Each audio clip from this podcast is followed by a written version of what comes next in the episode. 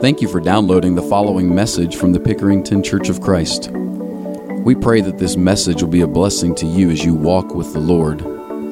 For more information or to find additional resources, locate us on the web at pickeringtonchurch.org. Enjoy the message. All the land of Judea and those from Jerusalem went out to him and were baptized by him in the Jordan River, confessing their sins. What in the world about a man who was out in the wilderness, clothed in camel's hair and eating locusts and honey, drew so many people to him to hear him preach? I mean, can you imagine that? I was kind of chuckling when we were thinking about our giving day and we were looking to, to uh, the future maybe some of John's first disciples got together and said, We need to have a special contribution to get John some clothes. All right, we need to go get him some clothes. He hasn't been to town in a while, and I don't think he had been in town for some time. But something he was saying and doing was sure holding the people in suspense, and they were awestruck. I mean, it's quite a hike to get down to the Jordan Valley from Jerusalem and all of Judea.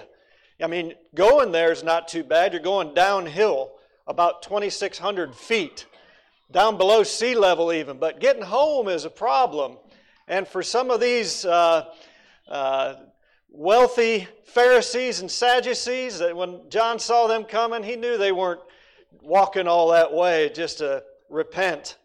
Uh, he knew they were coming after him, and he had some things to say to them. But what he was talking about was like a good suspense novel, man. I mean, it was like one of those TV series that you get into a little bit and then and then they cut it off at the end of the hour or whatever and you're like, "Oh, you can't you can't do that now, right? I want to watch and see what happens the next time." And so people kept coming out to him. But here's the thing. John wasn't talking about himself at all, was he? He wasn't talking about himself at all. He wasn't talking about what he was wearing. He wasn't talking about the wilderness and what he was eating. He was talking about someone who was coming.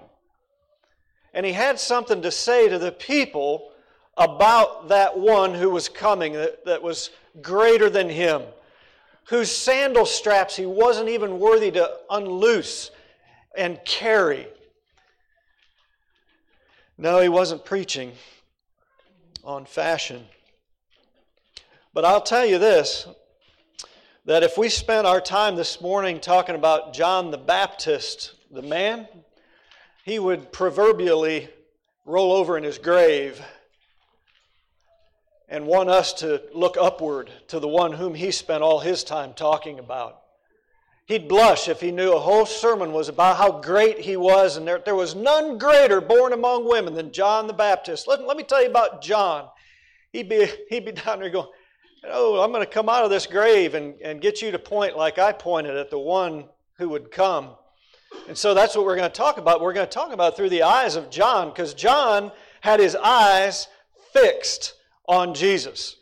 You know, we got this, we grabbed this phrase out of Hebrews chapter 12 where we are uh, looking upon or fixing our eyes upon Jesus, who for the crown that was placed before, set before him, endured the cross we got to fix our eyes on him. And John had them fixed, not just in what he was preaching, but how he lived. You see, the pattern in John's life is something we can replicate.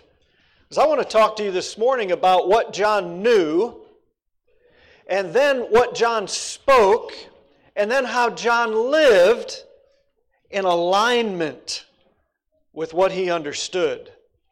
And it wasn't just the words that were pointing to Christ, it was his conduct. And it had to do with him being a man out in the wilderness. It did have something to do with that. That is not an incidental thing. So let's talk a little bit about this one whom Jesus called the greatest born among women, but let's do it in a way that we learn about Jesus who he wanted to point us to. That was his mission, you know, very simply to pave the way for the king to come and for the people to receive him. Did it work? Did it work? It did, didn't it?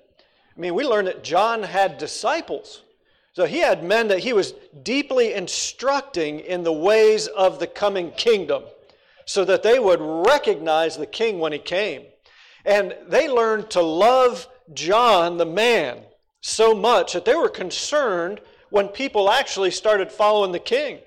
They came to him and said, You know, aren't you concerned? He's baptizing more people than, than you are. And he, that's when he said, I must, what?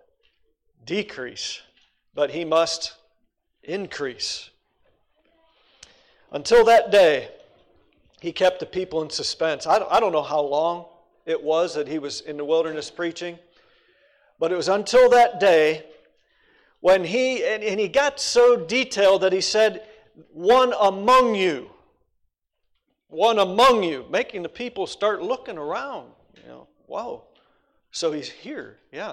And then on, on that glorious day, he saw Jesus coming toward him and he said, Behold, the Lamb of God, Richard, that takes away the sin of the world. That lamb that is our Passover, that we just partook of this meal with him. And again, on the next day, he was walking past and he bumped his disciples and he said, Behold, as if they didn't get it the first day. Behold, the Lamb of God. That's him.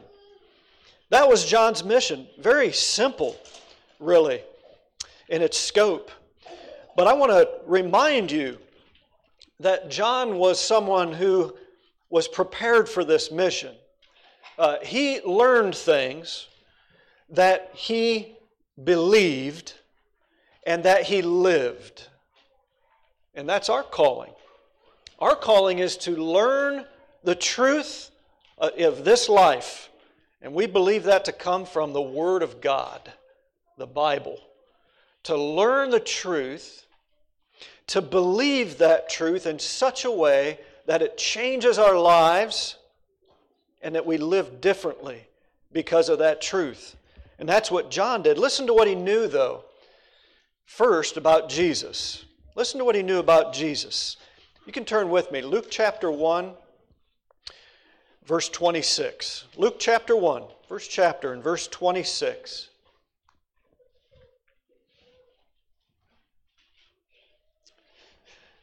Now, in the sixth month, the angel Gabriel was sent by God to a city of Galilee named Nazareth to a virgin betrothed to a man whose name was Joseph of the house of David. The virgin's name was Mary. And having come in, the angel said to her, Rejoice, highly favored one. The Lord is with you. Blessed are you among women. But when she saw him, she was troubled at his saying, and considered what manner of greeting this was. Then the angel said to her, Do not be afraid, Mary, for you have found favor with God. And behold, you will conceive in your womb and bring forth a son, and shall call his name Jesus. He will be great and will be called the Son of the Highest. And the Lord God will give him the throne of his father David. And he will reign over the house of Jacob forever, and of his kingdom there will be no end. Well, John's got a lot right there that he could have learned from his cousin in that story about the angelic visit to Mary. And they knew about these things. Uh, Mary, remember, ran to Elizabeth in the sixth month of her pregnancy and told her about it. And John was already six months along in the womb and he leapt for joy when he heard the voice of Mary come in, remember? But here's what John would have come to know about Jesus. First of all, his name. Do you know what it means? Jesus. It's from the Old Testament Joshua, Hosea, Hosea. This is all the same derivatives. Jesus means Savior. He'll be called Jesus because he'll save the people from their sins. Wow, that sounds messianic. Indeed, it was. See, there were a lot of prophets who would come. John was one of them. John himself is one, something he knew about himself. But none of them were to come and save the people from their sins. Nobody but the Messiah, the anointed one of God, would save the people from their sins. Well, John also would have known that he would be great. What an understatement, really. But the angel didn't have to explain. The entire scriptures are filled with the greatness of the Messiah. In fact, to our day, since his coming, about no other person have so many volumes been written than the man Jesus. No other person has been sung about and songs written about than Jesus. No other person has changed the course of this world and the nature of this world since he was born like Jesus. No one did the things he did when he was on this earth. Forget it, just 33 years. And really, just in the ministry of his three and a half years. John wrote about him and said, All the volumes in the world couldn't contain all the things if I wanted to write to you about things Jesus did every day, all day long, in just three and a half years. The world couldn't contain it. There wouldn't be a library big enough to contain all these things. John knew when the angel said he'll be great that this was forecast long ago, even by Isaiah, when Isaiah said, In Galilee of the Gentiles, the people who walked in darkness have seen a great light. Those who dwelt in the land of the shadow of death, upon them a light has shined. He also knew he'd be called the Son of the Highest and would reign on David's throne for how long? Forever, the angel said. He'll reign forever. Well, that sounds an awful lot like the kingdom Daniel was talking about that God would establish in the days of Rome in which John was living and began his ministry. That sounds an awful lot like the kingdom that Nathan the prophet told David that from his body this king would be born and he would be one who would be called the Son of God and he would reign on your throne forever. Well, no man lives forever, so no mere man can reign forever. Who must this be? It must be the Son of God. The immediate fulfillment may have been in Solomon, but obviously the long term fulfillment, the prophecy, speaks of Jesus who would reign forever. Guess what that means today, church? Guess what that means, friends who are visiting? Right now, Jesus Christ is reigning over the world, over his people, and he's coming back. That's what that means. He would reign forever. And John knew this. So, as John is learning about Jesus, his cousin, and as John then begins to learn about his own calling, there in Isaiah chapter 40 and Malachi chapter 4, where he is the voice of one crying in the wilderness, Make straight paths for your feet, for the Lord is coming. Make his paths straight he realizes he's got a, a monumental task to set forth for one who was so great that when people kept saying, Are you the one? Are you, are you talking about yourself?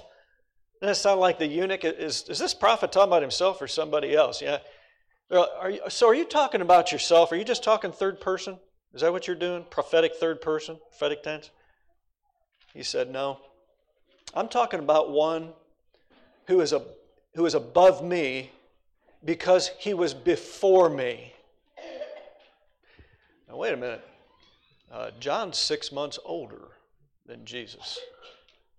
How's Jesus before him?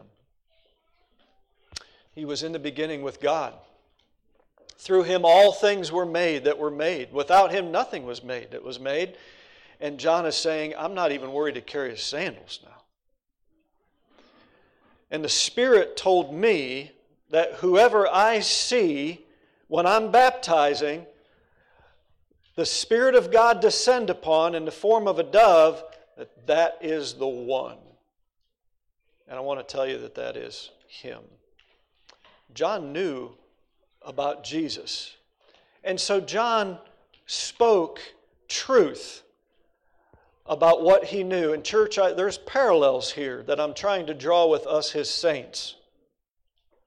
That there's been truth revealed to us in the scripture about Jesus Christ, about his status as God and as one with God, as being the Savior of the world, that is, you and I and our sins, and that He is reigning right now today. Those are facts that have been revealed to us through Scripture that the Christ has suffered for us and died. We communed with Him in presence this morning. And we need to speak in conjunction with that truth. Now, how did John speak in his day? This is fascinating. John spoke what he knew. And here's what he knew he was in awe. John was in awe of the coming one. He was in awe of the Christ.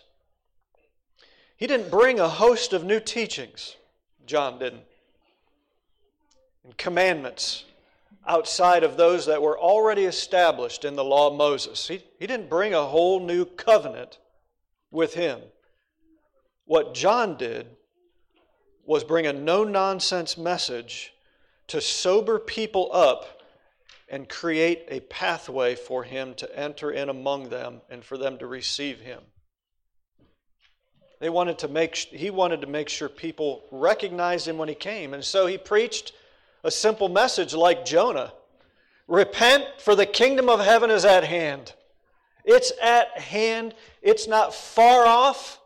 It's not here yet, but it's at hand. It's close. So you need to repent. And you need to be baptized for the remission of your sins. A baptism in water, an immersion for the washing of sins, he preached. And he was brutally honest when he preached it. He said to the Pharisees and Sadducees when they came out, Brood of vipers, who warned you to flee from the coming wrath? Repent and be baptized, he told them. He's a truth teller when people were stubborn, when people were hard hearted, when people were in the name of God pushing people away from God, do you know how John spoke? Brood of vipers. He spoke very boldly. You know, it doesn't happen often. It shouldn't happen often. We probably make it happen more often than it needs to happen. But we should still have the boldness to be able to say to people, you are dead wrong about Jesus Christ. He lives, He reigns now, and you need to repent. We need to be able to say that to people. That is love. That is love. When Paul put Timothy in Ephesus, when he left him in Ephesus and he gave him command and charge over the people, he commanded that they teach no other doctrine and that he rebuke and he reprove and he correct and he instruct in these things. And he said the purpose of this commandment is love from a pure heart. John was bold, brutally honest, and he was painfully insightful. He said, Don't rely on your status. He said, Don't think to yourselves, we have Abraham as our father. What are you trying to tell us, John? Don't you know we're children of Abraham? We're the saved. And he pointed to some rocks and he said, God can raise up children unto himself from these rocks if he wants to. But he's commanding you to repent of your sins. He's bold. He was insightful. He knew the nature of these people, this particular group of people that he was working with. Thank God, not everybody in America is like a Pharisee or a Sadducee in those days. And we know that there were a few among them, don't we, that had an open heart to Jesus. And we know one whose heart was cracked open on the road to Damascus uh, in a great fashion. But I'm thankful I don't have to do that all the time. But if we need to, we need to be able to. We need to just be able to look at people in the eye and say, You're wrong about this. There is a God. Christ is his son. And he came to save us. And he's coming back. And he said, to borrow a line from a favorite movie of mine, dying isn't much of a living. That's not a quote from the Bible, at least. He was crystal clear. Listen to this. I indeed baptize you with water unto repentance, but he who is coming after me is mightier than I, whose sandals I'm not worthy to carry. He'll baptize you with the Holy Spirit and fire. His winnowing fan is in his hand, and he'll thoroughly clean out his threshing floor and gather his wheat into the barn, but he will burn the chaff with unquenchable fire. A winnowing fan is simply a, a hand operated great fan that creates a great breeze. And when they wanted to separate the heads of grain from the shaft that protected them as they were growing in the field, and they would uh, roll them or crush them or put them, they'd throw them up into the air, and the fan would blow the lightweight shaft out through into the field, and the heavier heads of grain would fall to the ground. That's how they separated the wheat from the chaff. Now, picture our Jesus. John is drawing imagery here, saying, There will be a day when Jesus will have a great winnowing fan, and he'll be creating such a breeze that he's going to separate the wheat from the chaff, and then the chaff are going to be burned up with an unquenchable fire. I think he's talking about hell, don't you? I'm pretty sure. And so John's bringing the heat. But listen, all Judea and Jerusalem round about went out to be baptized him by, by him in the Jordan. Let us not be afraid to tell truth. John spoke the truth. This wasn't a time for spiritual lethargy. A king is coming, first to save and to baptize with the Holy Spirit, but then to come in wrath and baptize with fire. The baptism of fire, some say, may be that Christians will endure hardships and be tried and tested as in fire. That could apply here, but the context is pretty hot. And so I think that possibly he's talking about the baptism of fire, meaning you'll be immersed in fire if you don't repent. That's possibly what it means. But John also, listen carefully, John also wanted people to receive the blessing of Jesus. So he wasn't just throwing fire and brimstone at people to try to scare them into getting ready for Jesus. They were asking him questions. And they would first need to believe in the Lordship of Jesus, but then to receive Him as the Savior, the one who would bring healing to their souls, the one who would teach them, as the Messiah would, the way of God in truth. And what does that look like? They say, What do we do? Some said, What do we do? And he answered to them and he said, If you have two tunics, two outer garments. You have two coats. And you see someone who has none, give it to him. I'm paraphrasing. Give to the one who has none, he said. And he who has food, let him do likewise. In other words, if you have food enough for yourselves, and you see someone else who doesn't, give to those people that food. Well, that's tomorrow's food. If you have food for now, and you see somebody who doesn't have it, give to them Trust God. Do what's right in the sight of God. He was teaching them the good way of Jesus. Then tax collectors, oh man, tax collectors came to be baptized and said to him, Teacher, what shall we do? Can you imagine the rest of the people going, Oh, this ought to be good, scoundrels. What shall we do? And he said to them, Collect no more than what is appointed from you. Amen, amen, amen. There was amens all around in the crowd. Collect no more than what is appointed from you. Quit cheating people. You're gathering for Rome and you're paid from it. Don't lie to people and tell them they owe more than they do and extort from them. Okay? Likewise, soldiers came. Man, it's getting good now. You know, can you imagine the soldiers are now listening going, what, what shall we do? And he said to them, Do not intimidate anyone or accuse falsely and be content with your wages. Now, as the people were in expectation and all reasoned in their hearts about John whether he was the Christ or not, John answered, saying to all, I indeed baptize you with water, but one mightier than I is coming. He just kept harping on that. Kept harping on that. Listen, repenting means being godly people. It means being good people. He's not trying to scare them to death, but he is trying to sober them up And if you left here this morning and you didn't remember these parts about giving and sharing and doing good works for your fellow man, and you walked away and said, Man, I need to get my life right because that scares me to death, that's okay. That's okay because that'll get you thinking about how to get right with God through Jesus Christ. And that's what John was after. Sometimes we need a little fear put into us. John was doing that, but it was all based upon what he knew, church. He wasn't just a negative preacher. There's a great one coming that we need to get ready for.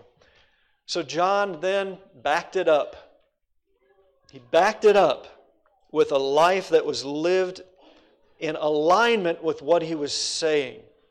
He believed and lived what he spoke. He wasn't a hypocrite. He was true to himself. First of all, he knew his identity.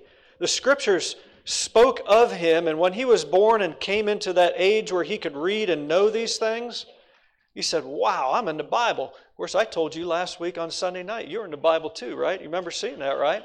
All through the Bible, they, them, those people, those nations, those families. That's us. We're all in the Bible, but John's, you know, John's the one crying out in the wilderness. This is specific.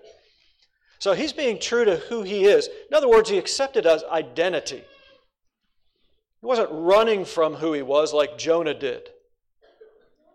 He accepted his identity as one given to, to the purpose of Christ, and so are we, those who have committed ourselves to life in Christ. Then John separated himself from the world.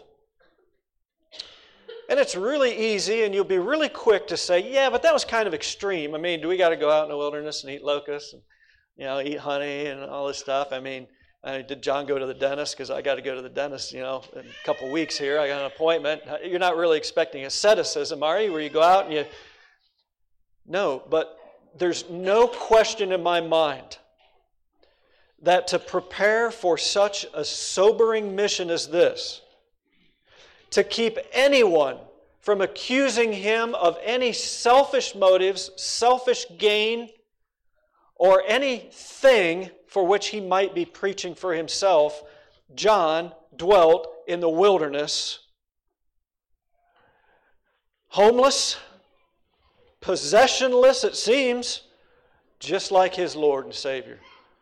Just like his Lord and Savior. It was going to be a pretty easy jump for people to go from John to the homeless Jesus if they believe John. They're going to be able to make the jump. And so he chose to prepare himself in this way, faithful, even, even in prison. And you know, John, as faithful as he was and as fruitful as he was, wound up in prison. That's the end of his ministry. He's in prison. He gets beheaded for telling the truth about Herod taking his brother's wife for himself. And while he's in prison and Jesus is out teaching and performing his wonders, he still has some faithful friends. They know who Jesus is, but they're called John's disciples, and he sends them and he says, Go ask if he's the one that I've been talking about, or if we should wait for another. And so they went out to Jesus and they found him and they said, John sent us to ask you if you're the one or if there's another coming. Think about this. John is, he's not unimpressed with Jesus' ministry, he's separated from it. Can I repeat that? He's not unimpressed with Jesus. He's separated from life with Jesus. He's separated from the life in the fellowship of the believers. He's in a dungeon. He needs encouragement. And Jesus didn't just send those guys back and say, Well, tell him, of course. Why is he so faithless? Oh, tell him I said, Oh, ye of little faith, where is your. He let them follow. If you watch the scriptures closely, you'll see that he let those men follow him for the day, at least. And then it says he sent them back and go tell John what you see. Go tell John what you see happening the lame walking, the blind seeing, the deaf hearing, Go tell them, tell him what you see. That's what John needed to hear. You know, Jesus was in that spot a couple years later on his knees in a garden saying, Let this cup pass from me. It's human, isn't it? John drew people into his fixation of Jesus by living consistently at all points of his life with what was true about Jesus. Here's a few takeaways. I'll leave you with this. John prepared people for the kingdom that would come, and it came, and you're in it. And Jesus said, There's none greater than John the Baptist, but he who is least in the kingdom is greater than him. That's you and I. We're greater than John. In what way? We have the full revelation of the kingdom, the ascension of the king to his throne, the ministry of Jesus laid out and then written down for us to see and believe. John the Apostle wrote nine miracles, and he said, But this is enough. Nine miracles at the end of his book. I could fill the world's libraries with his deeds, but this is enough that you may know that Jesus Christ is the Son of God. That's all you need, right here. We have all that we need, church, for faith in Christ unto salvation we have all that we need. We're in the kingdom. Secondly, we must obey the gospel. Repent and be baptized was the message of John and Jesus. It remained the same message, but the baptism changed. After Jesus died on the cross, now we're baptized into Christ, a death, burial, and resurrection, emulating or simulating His, so that we're united together with Him in the likeness of His death. Twelve men were found by Paul. And when he asked, Did you receive the Holy Spirit then? They said, We haven't even heard. Well, well into what were you baptized? Into John's baptism. No, we, he's, John talked about the one who would come after him. Friends, if you're not baptized into Jesus Christ for the remission of your sins, you're missing what the Savior came for the remission of sins. Don't leave today without being baptized into Christ Jesus, making him your Lord and your Savior. And finally, we need to embrace God's mission for us and be salt and light in the world with, with some intensity, like John. I mean, he believed what he knew, he spoke what he believed, he lived it. He was intense. And that's okay to be fired up. We call people extreme over the top when they're excited about Jesus. I, I think they just probably know him pretty well because he's pretty exciting. And we need to be able to put ourself aside. And maybe it would do us some good to eat a few locusts in the wilderness, if you know what I'm saying. Disconnect a little bit from your love of the pleasures of this life, some of which may have you, have crouched at the doorstep for you, to use the language of God in Genesis. Sin crouching at the door. Be careful John was willing to put it all aside to prepare himself for the king. And we, call, we are called too not to have any idols, but to put Jesus Christ first and alone at the top of our lives. So I want to call you all into obedience to the gospel this morning, uh, either by further faithfulness and commitment or by being baptized into Christ if you're in sin, if you've never been baptized into Christ. Let's stand and sing together.